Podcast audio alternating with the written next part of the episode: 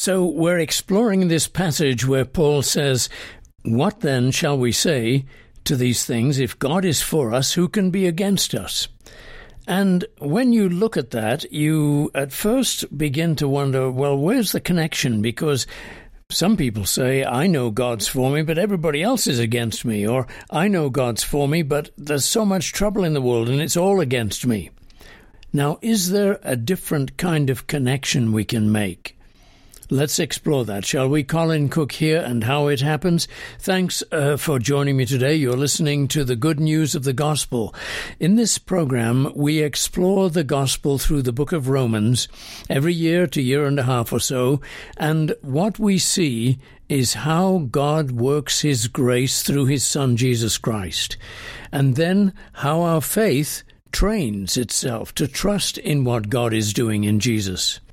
So, this program trains your faith, and I hope you'll join me every Monday through Friday, 10 o'clock in the evening, repeated at 4 in the morning, on KLTT AM 670 in the Denver and Colorado and surrounding states areas, and also any time of the day or night on your smartphone or other remote device.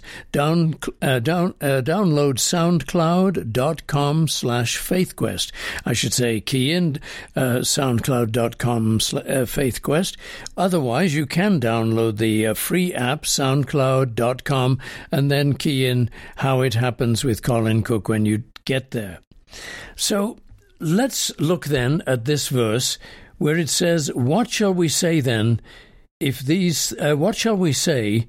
to these things. If God is for us, who can be against us? And you remember yesterday we uh, explored what Paul was referring to when he said, um, What shall we say to these things? What thing is, things is he talking about? And we concluded that there are various uh, contexts uh, that he's talking on. Um, for instance, that uh, he has just said that God has predestined the world for salvation. So we can say, who's against us if God has predestined us? Uh, we can also look back, Father, to what he did in the atoning work of Christ, as Paul describes it in chapter 3, and, and other passages uh, all through the book of Romans. It's such a positive book. But what do we mean, or what is the connection between if God being for us and no one being against us. If God is for us, who can be against us? Now, this is a remarkable statement made by Paul. If he had uh, lived a rosy life in some academic institution and simply uh, were cloistered in one of those places and were teaching students, you could understand perhaps he would think and say things like this, because he would have a pretty trouble free life.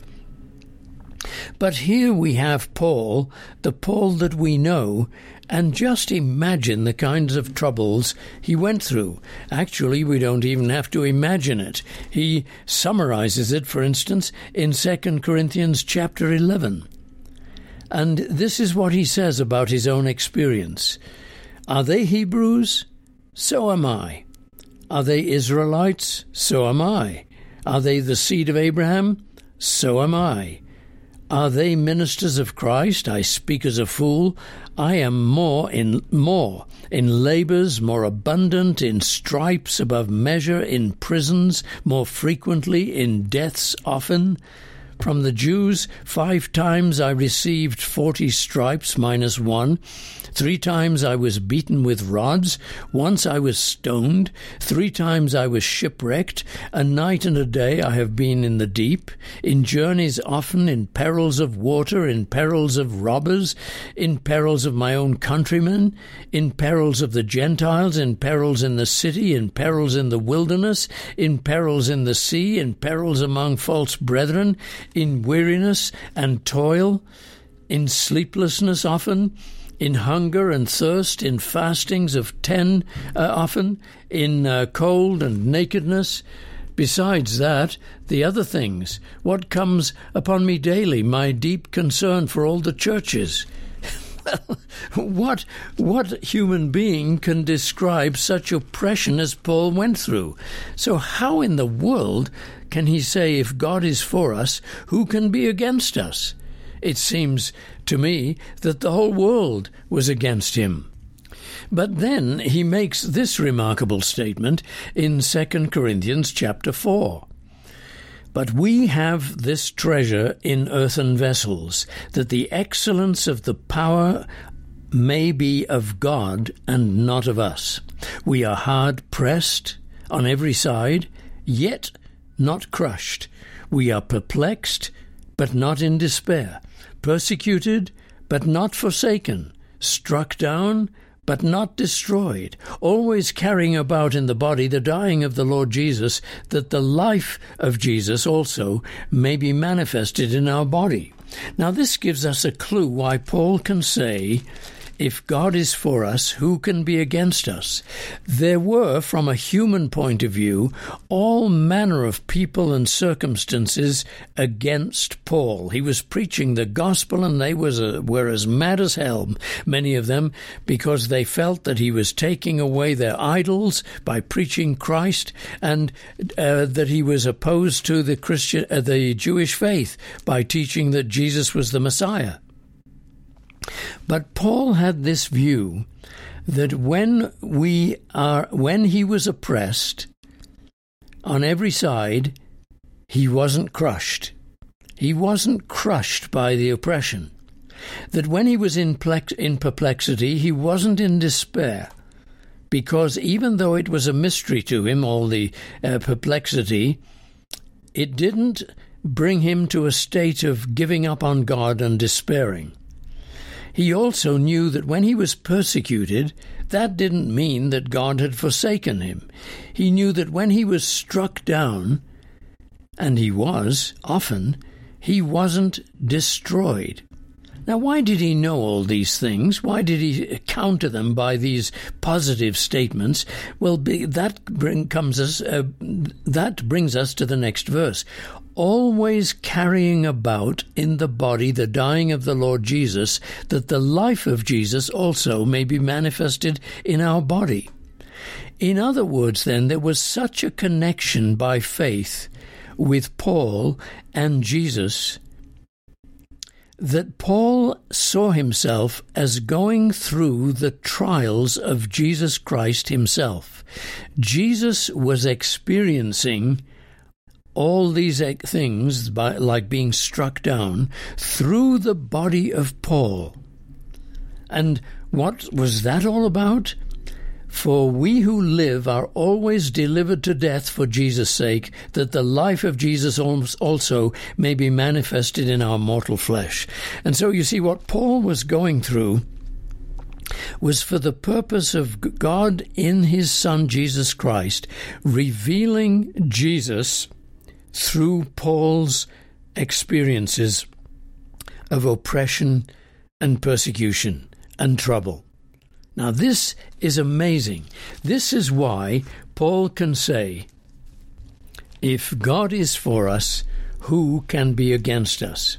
You see, we often cannot see the connection because we don't realize that Jesus is working out his life through us, through all our troubles and our perplexities and our setbacks, all of these things. We, we see those things as separate from God. We wonder to ourselves, well, if I'm having all this trouble, where is God? Why isn't he coming through for me? Why is he so silent? Why isn't he delivering me? Is he mad with me? Is that why I'm going through much through so much trouble? And when we have that sense of separation between us and God, then we can't see how in the world, if God is for us, then nothing can be against us. We see them as two separate things. We say, Well, I know God's for me, but there's all this trouble I go through. I wish He'd break in and stop it. I wish He would intervene. I wish He would deliver me. But that's the wrong way to see it, you see. What Paul is saying is that I live my life through Jesus Christ. You remember Galatians chapter 2, verse 20. How does it go? I am crucified with Christ. Nevertheless I live, yet not I, but Christ lives within me. And the life I live in the flesh, I live by faith in the Son of God, who gave himself for me. You see, then, he sees this bond between him and Christ. It's a bond secured by the Holy Spirit, and it is a bond where Jesus has identified with Paul because Jesus has saved Paul, redeemed him. But it doesn't mean he's redeemed him from trouble. It means that these troubles cannot be against him. No one can be against him.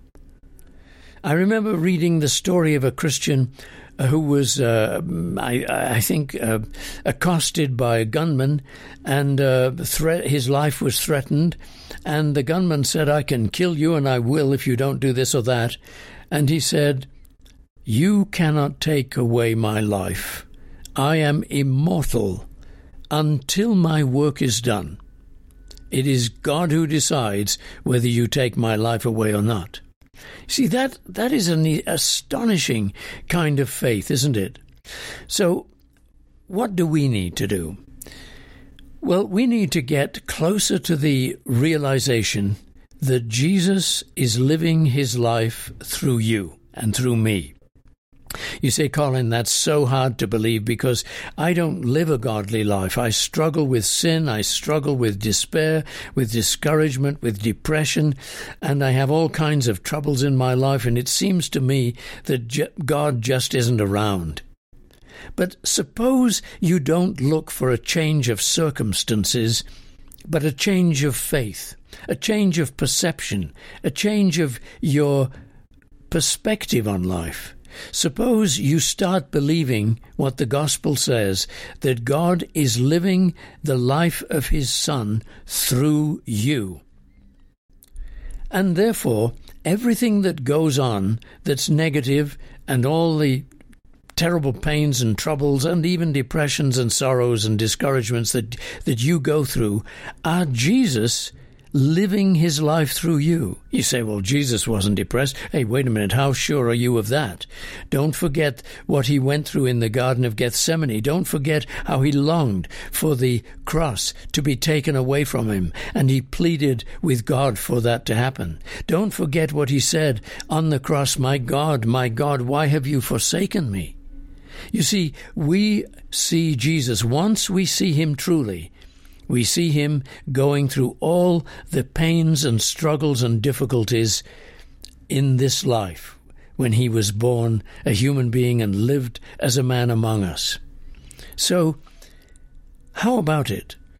You start to say, I know God is for me because he gave his Son on my behalf, and he has determined that I will be saved for eternity, for he has predestined me. Therefore, since God is for me, then everything I go through is my, his Son working out his life through me. Therefore, everything that is against me is in my favor. Nothing can be against me because God loves me.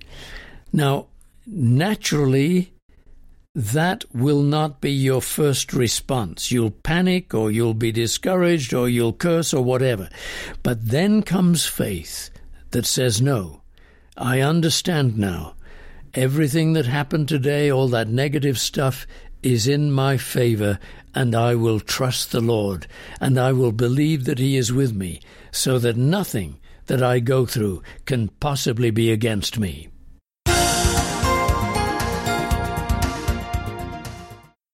Well, we certainly do explore faith, don't we, on this program? Because it's impossible not to uh, when we explore the book of Romans. I hope you're enjoying it. I am enjoying giving it to you.